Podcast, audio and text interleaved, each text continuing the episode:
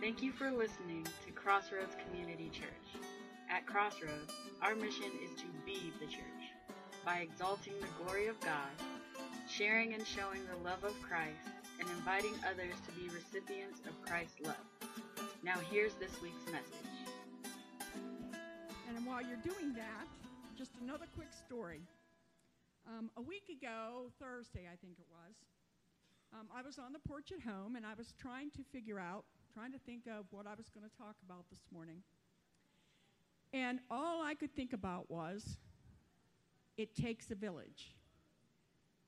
It takes a village. And I guess that was like it takes a village in the context of raising a child. And right around the same time, by happenstance, uh, Floyd sent me a text asking me what the title of the lesson was going to be. And he said he had a short video about children since it's time to go back to school and we need to place a great importance on our youth. And so there it was. It takes a village. And so that's what I told him was the title today. So, Adrian, if you can play the video.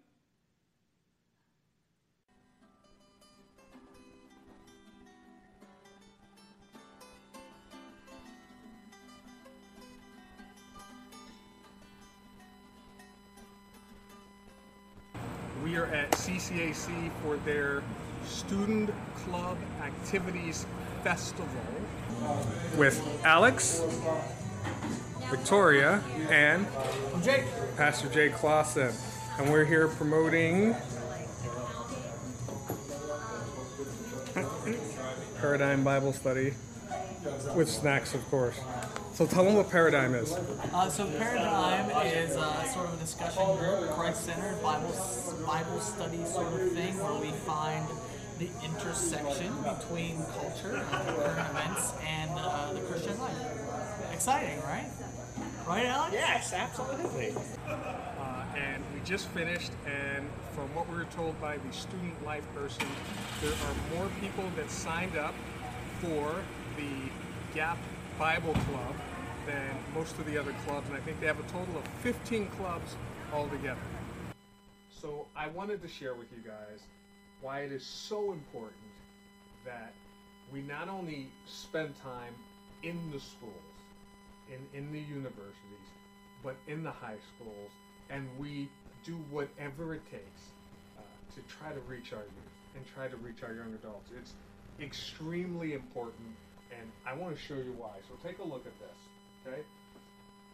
In the next 24 hours, in the time it takes for you to go home, get a good night's sleep, and wake up and try to figure out what you're going to barbecue for Labor Day, the last holiday for the next four to six weeks, um, in the next 24 hours, 1,000 teen girls will begin sexual relations that end in pregnancy, or will become pregnant because they've already started sexual relations.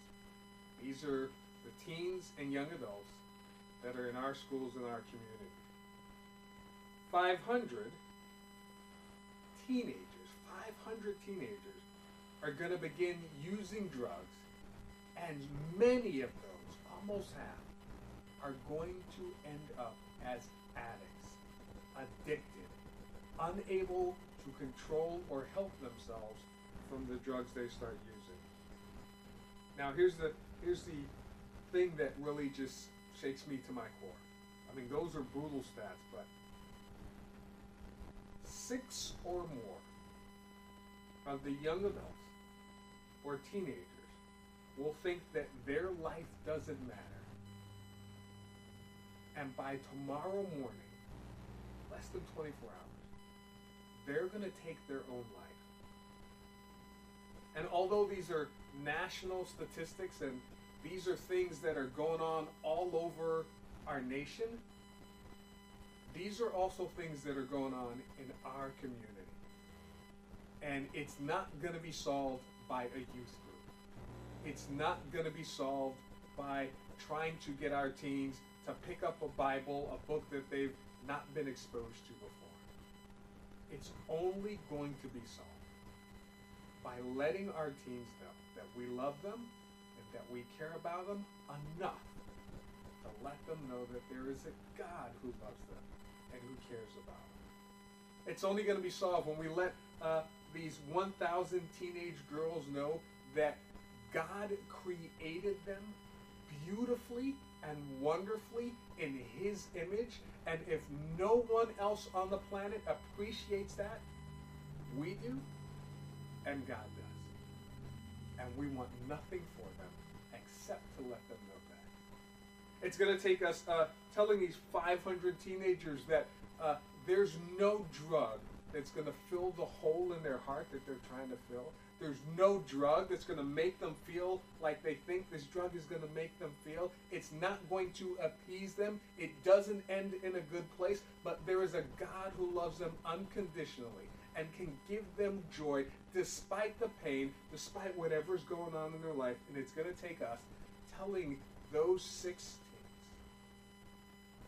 that between now and tomorrow morning think that their life doesn't matter try to or actually do end up ending their life, it's going to take us stepping in and say, hey, you matter to God and you matter to us. And it's great when we can do fun things with them. It's great when we can have youth groups with them. But what's really great is when we sit down, look them in the face, and say, You matter to God,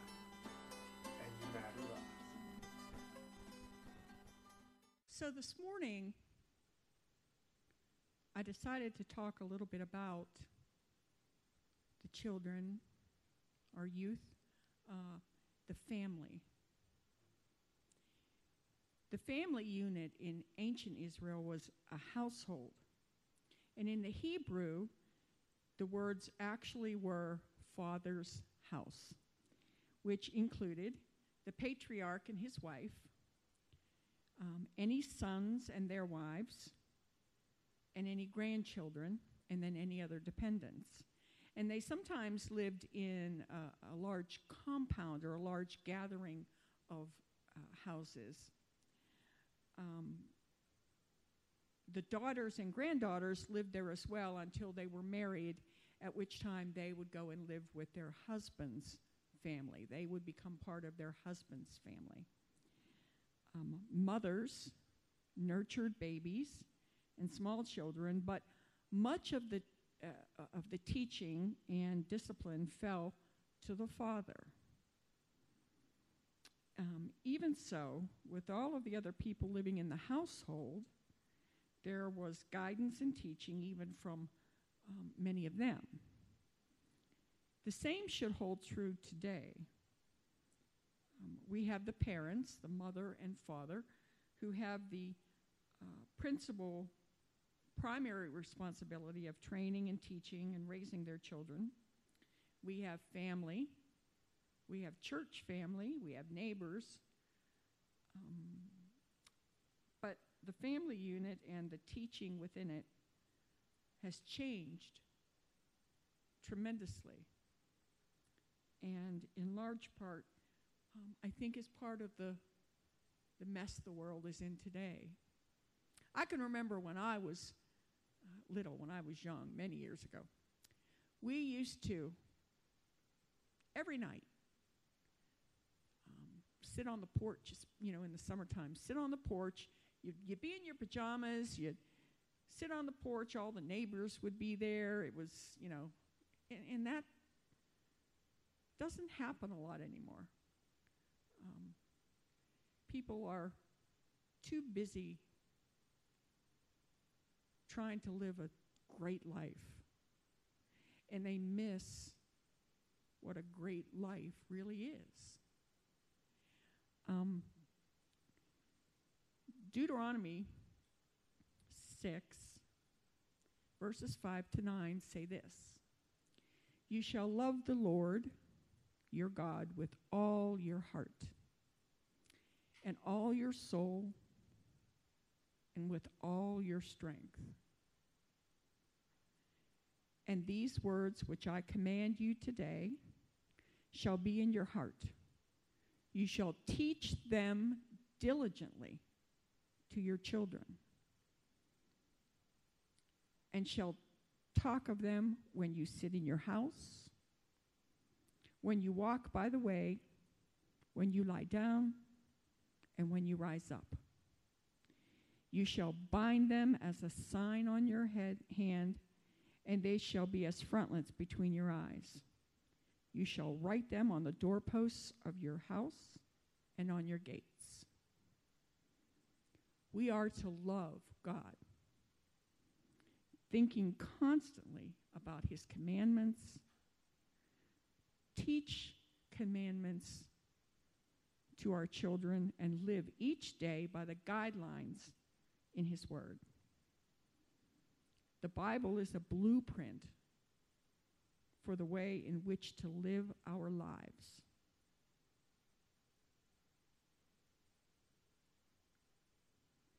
The way to teach our children.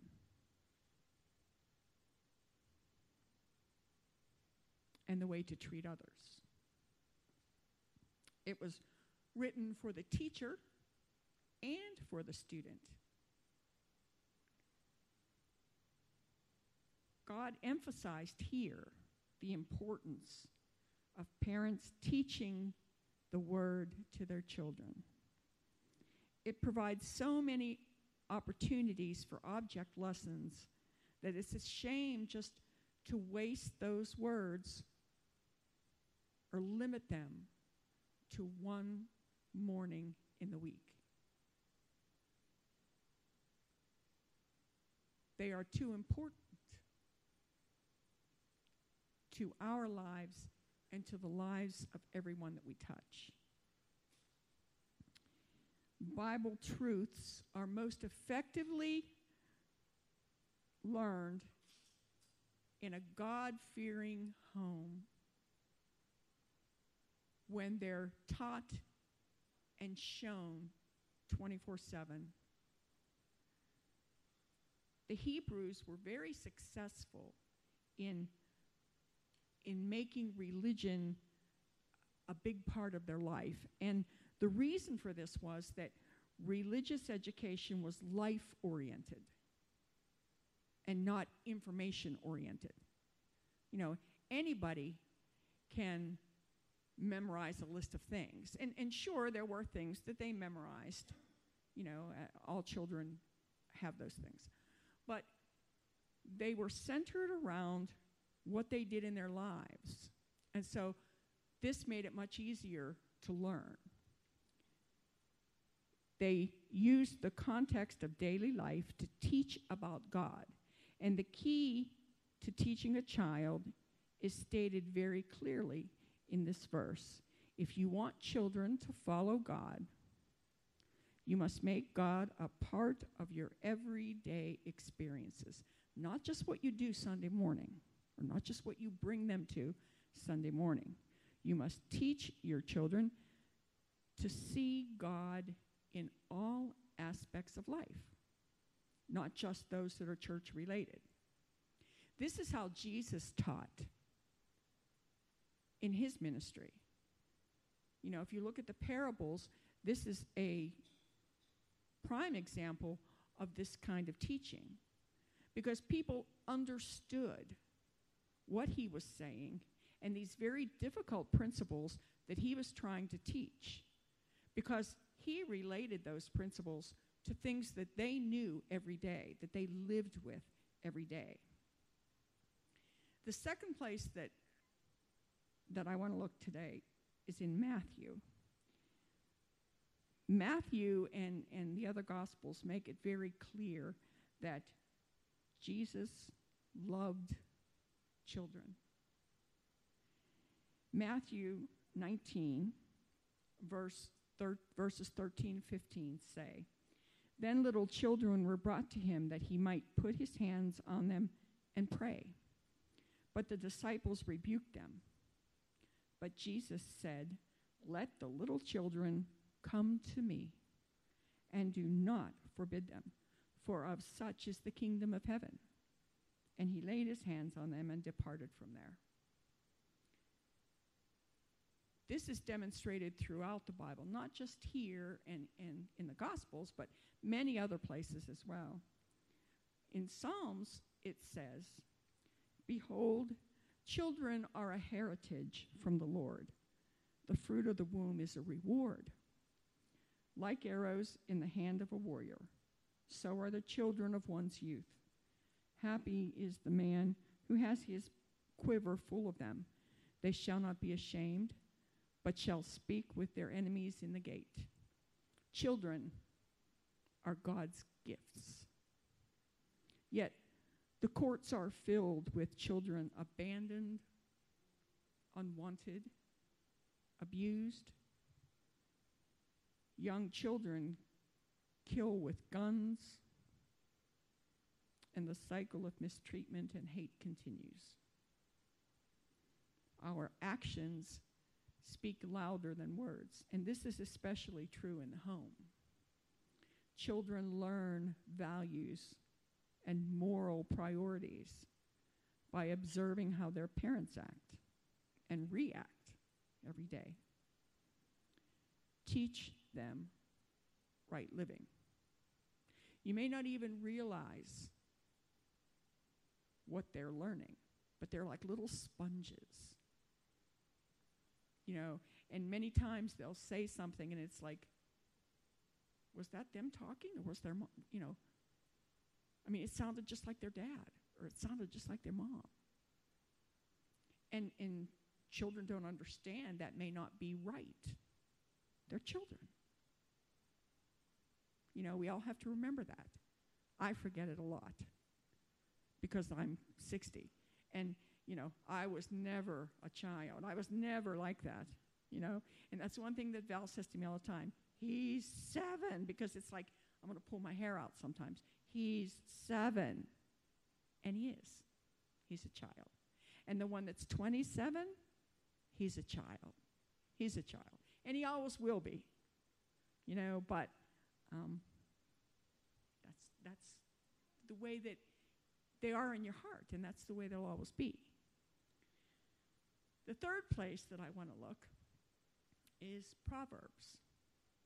Now, Proverbs was written mainly by King Solomon, who was considered the wisest man ever. And these verses were probably compiled around 700 BC. They're not quite sure, and he probably didn't write them all, but um, most Bible scholars think that that's around the time that it was compiled. And they're not merely old sayings or, you know, sometimes my mother had a pile of them. My mother always had old sayings, you know. Uh, if you're, you know, if you're pregnant, don't don't wash the floor uh, with on your hands and knees, and um, you know, I don't know, just like don't laugh on Fridays. I mean, my mother had a lot of these things. I don't know where they came from, but you know, those were old sayings. People sometimes call what's in Proverbs old sayings but they're not old sayings that concern people that are far away from us.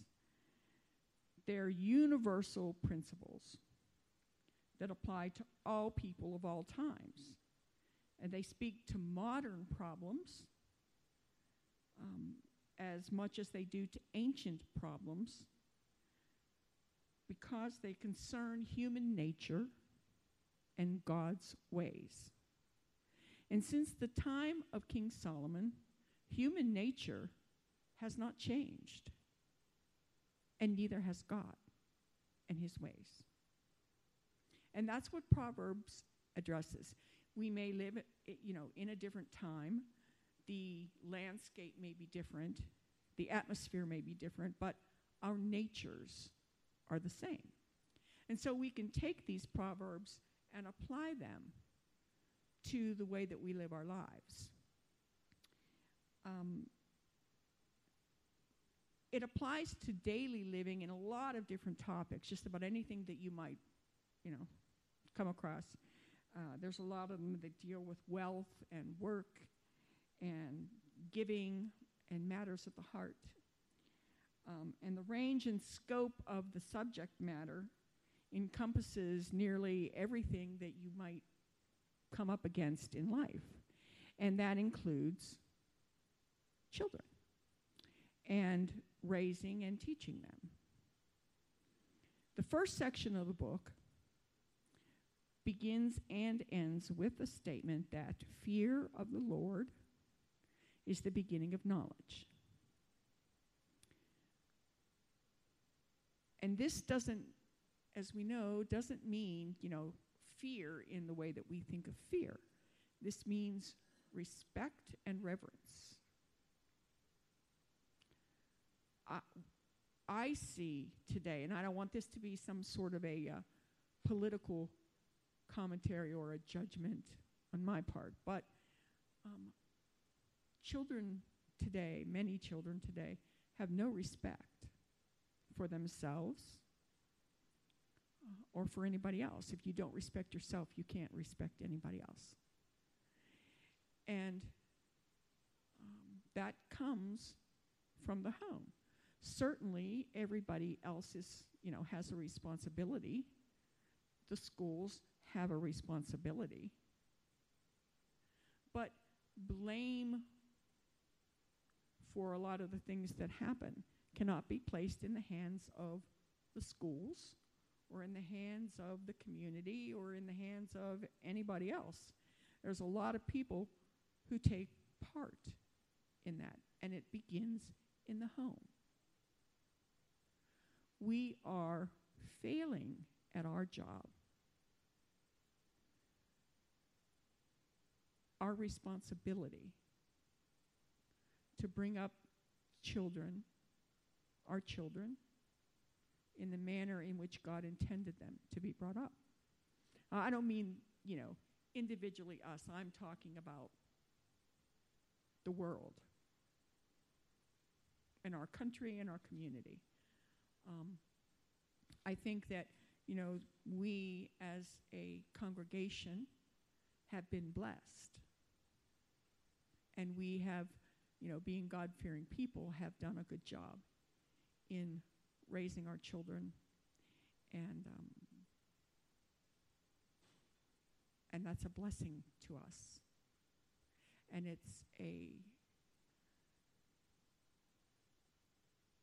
it's a great testimony to the power of God in our lives and the power of his love in our lives.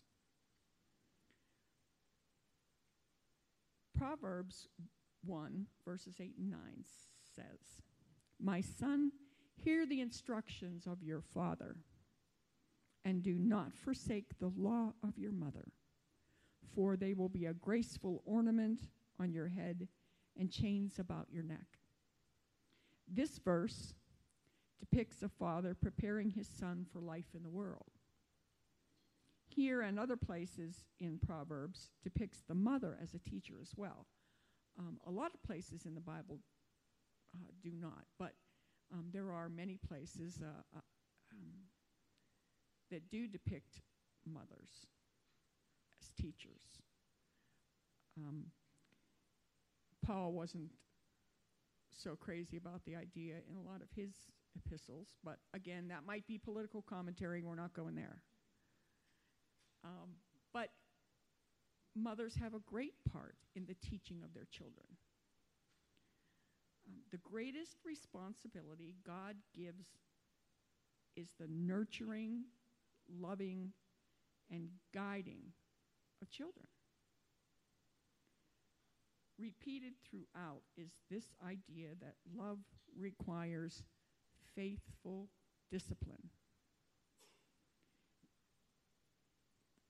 Proverbs 13:24 says, "He who spares his rod hates his son, but he who loves him disciplines him promptly."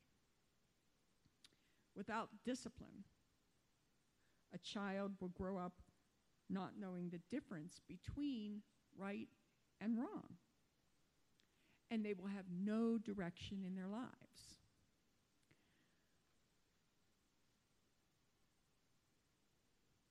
Val and, uh, and Augie and I got into a discussion the other night about disciplining your child. And, and, you know, I said, you know, sometimes a child needs, you know, I don't know. When I was young and I was disrespectful or I said something to my parents, I sometimes got a little smack in the mouth.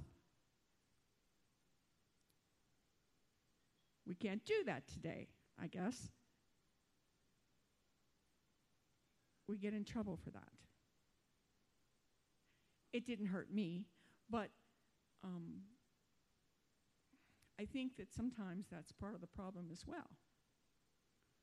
You know, you correct your child, you discipline your child, and, you know, out in public, especially, you got somebody hovering over you, threatening, and it's if they get no discipline and they get no guidance, what can you expect from them? But again, you know, that's that's political maybe and we can't go there.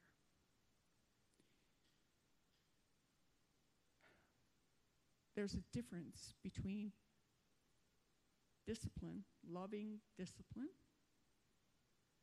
and brutal discipline. You know, and and you have to find common ground. You have to find the middle. And with some children, it doesn't matter what you do to them.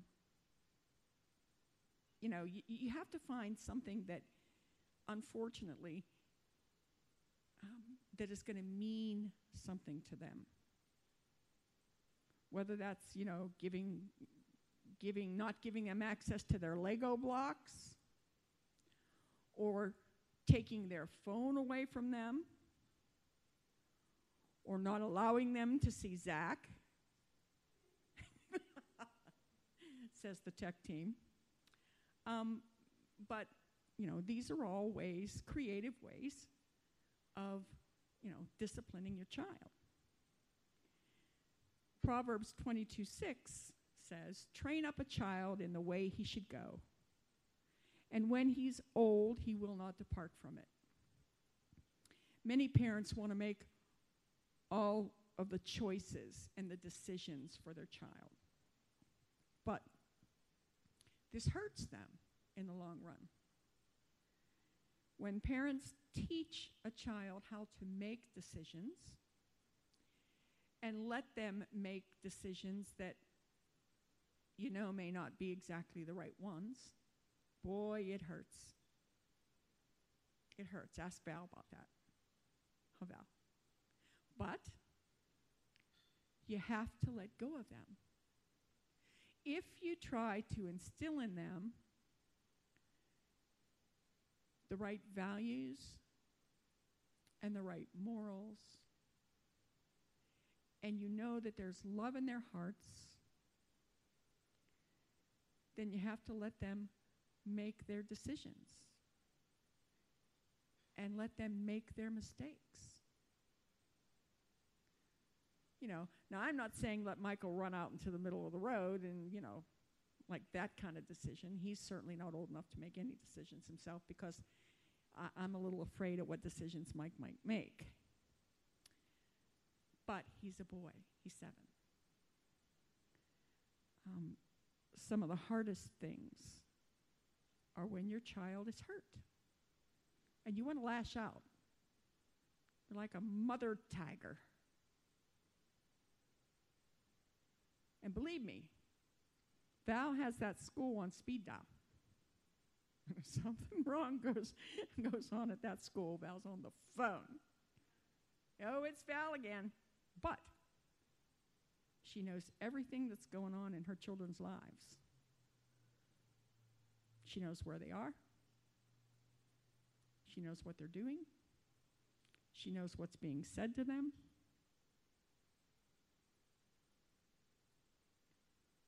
And she's there for them, no matter what.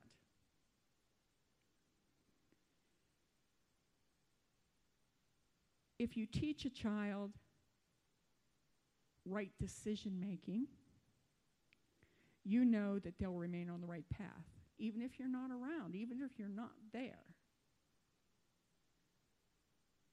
You know that these children are equipped to make decisions to process the things going on in their lives.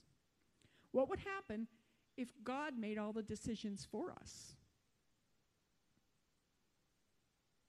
God gave us free will. Sure, it got us into lots of trouble. You know, He let us make our own decisions, and boy, boy, has that hurt Him, huh? Has that hurt His heart?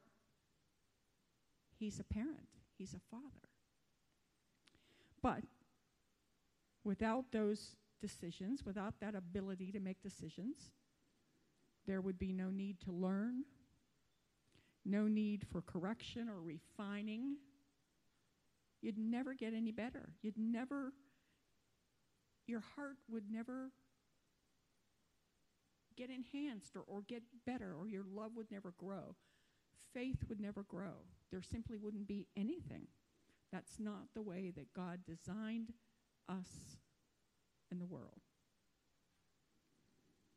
There's another proverb, 22 15, says, Foolishness is bound up in the heart of a child.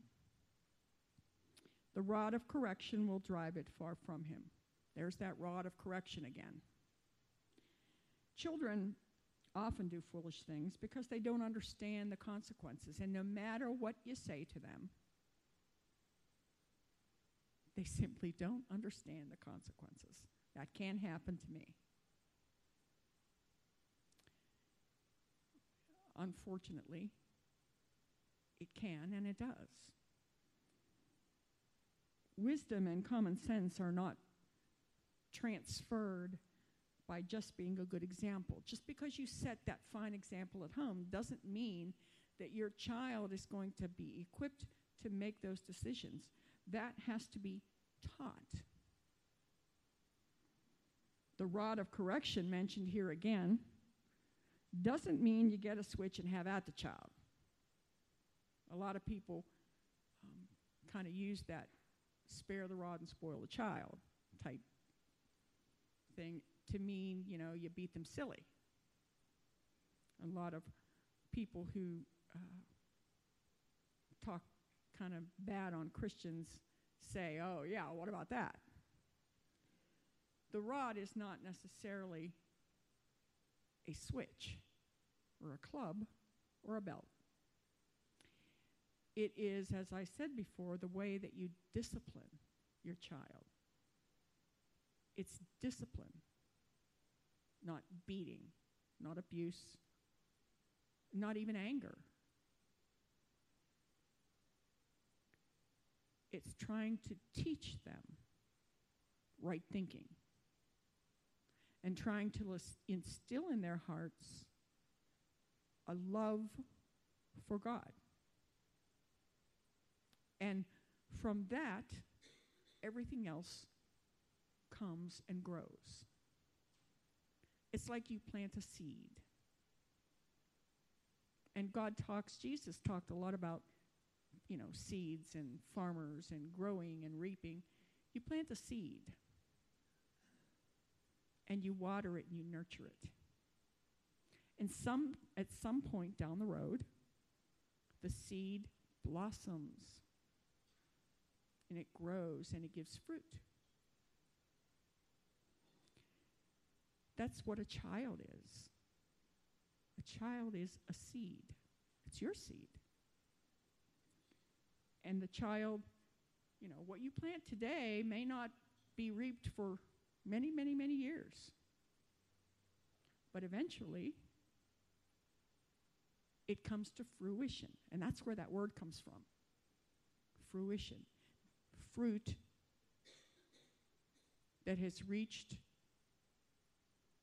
its point where it's done, it's ready. I never thought of that before, but that's where the word comes from. Um, a child needs guidance. Now, I was reading a book um, a while back, but this came to mind, and I had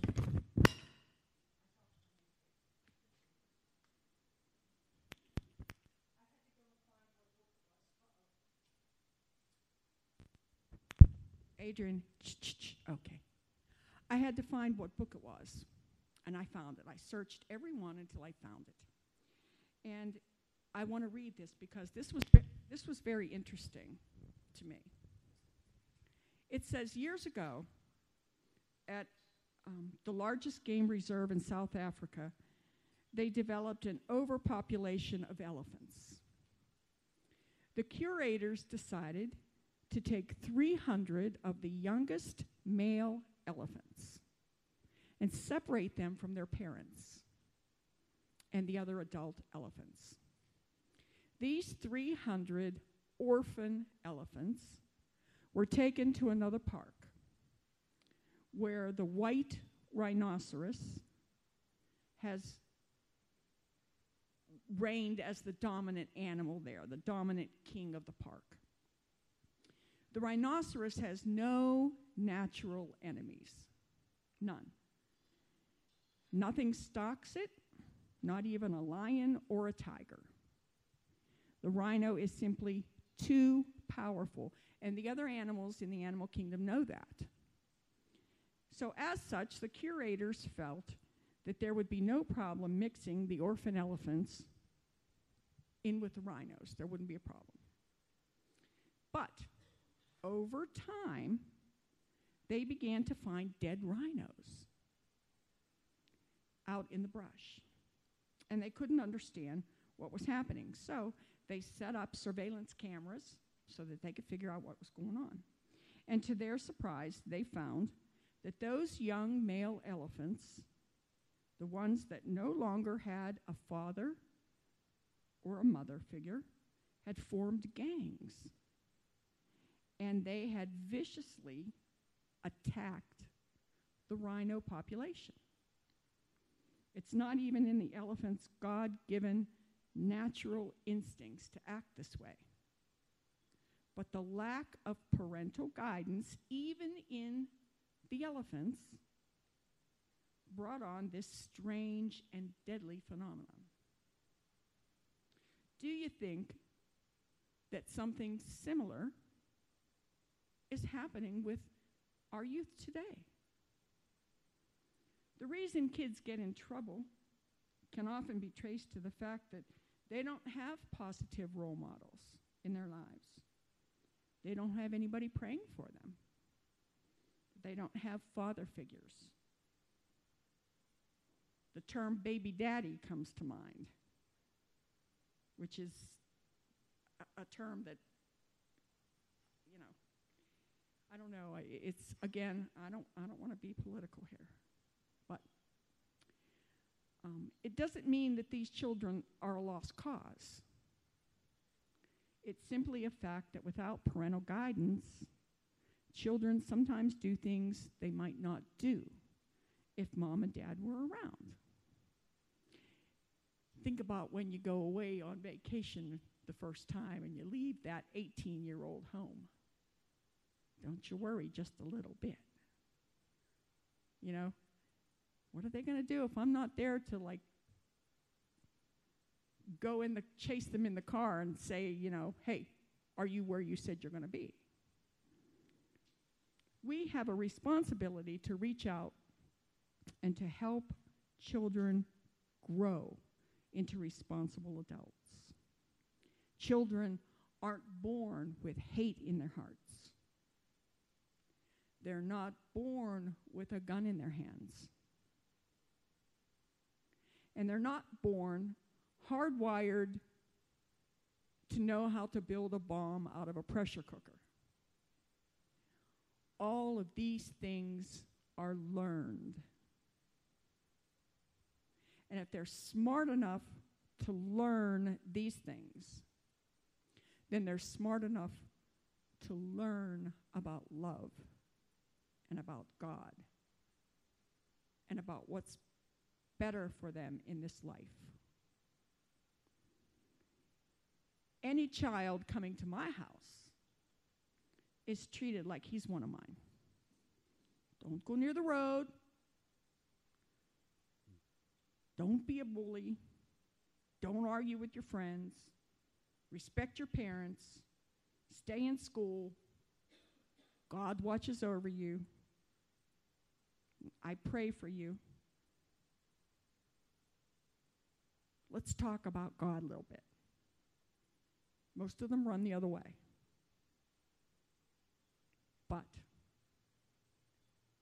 all of them, when they come to my house, are treated like mine. And I think that's why kids like coming to our house.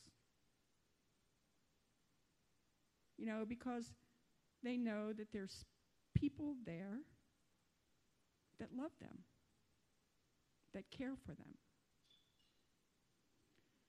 In my life, I've not been blessed to have a child, but I have many children.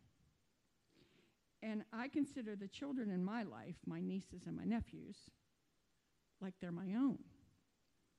I'm especially blessed to be part of the same household as some of them and have participated in some small way to their upbringing. And I'm thankful to my brother and to Val that they've shown God's love for children with the addition of two adopted children to their two biological ones. Um, I think, you know, it takes a very special person to take that love um, and, and if you're able to, um, bring children who may not have the best of life into your home and um, have them become one of your own. Last weekend, I went to the wedding of the daughter of my oldest and dearest friend. I've known her for 40 years. And um, the daughter, who's 28, was so happy.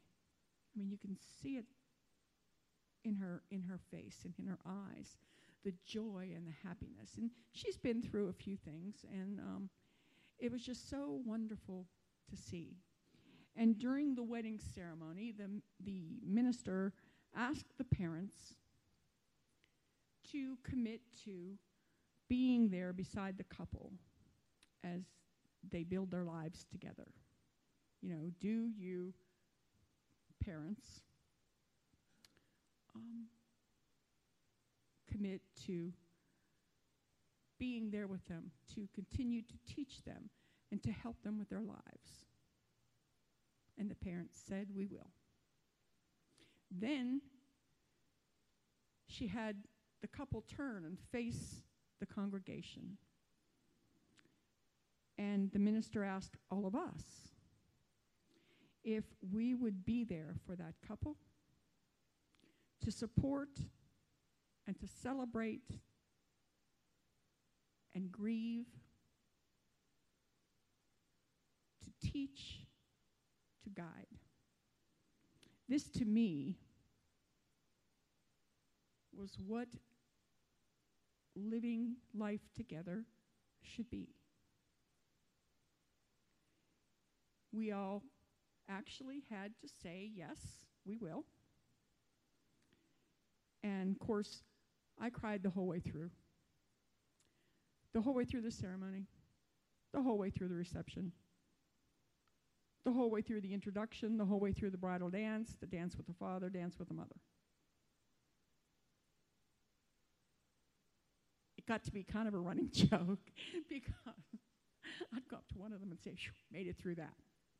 Made it through the receiving line. Hardly cried at all. But this is what I meant when I said living lives together, being responsible for a child. And it's not just our children, it's children.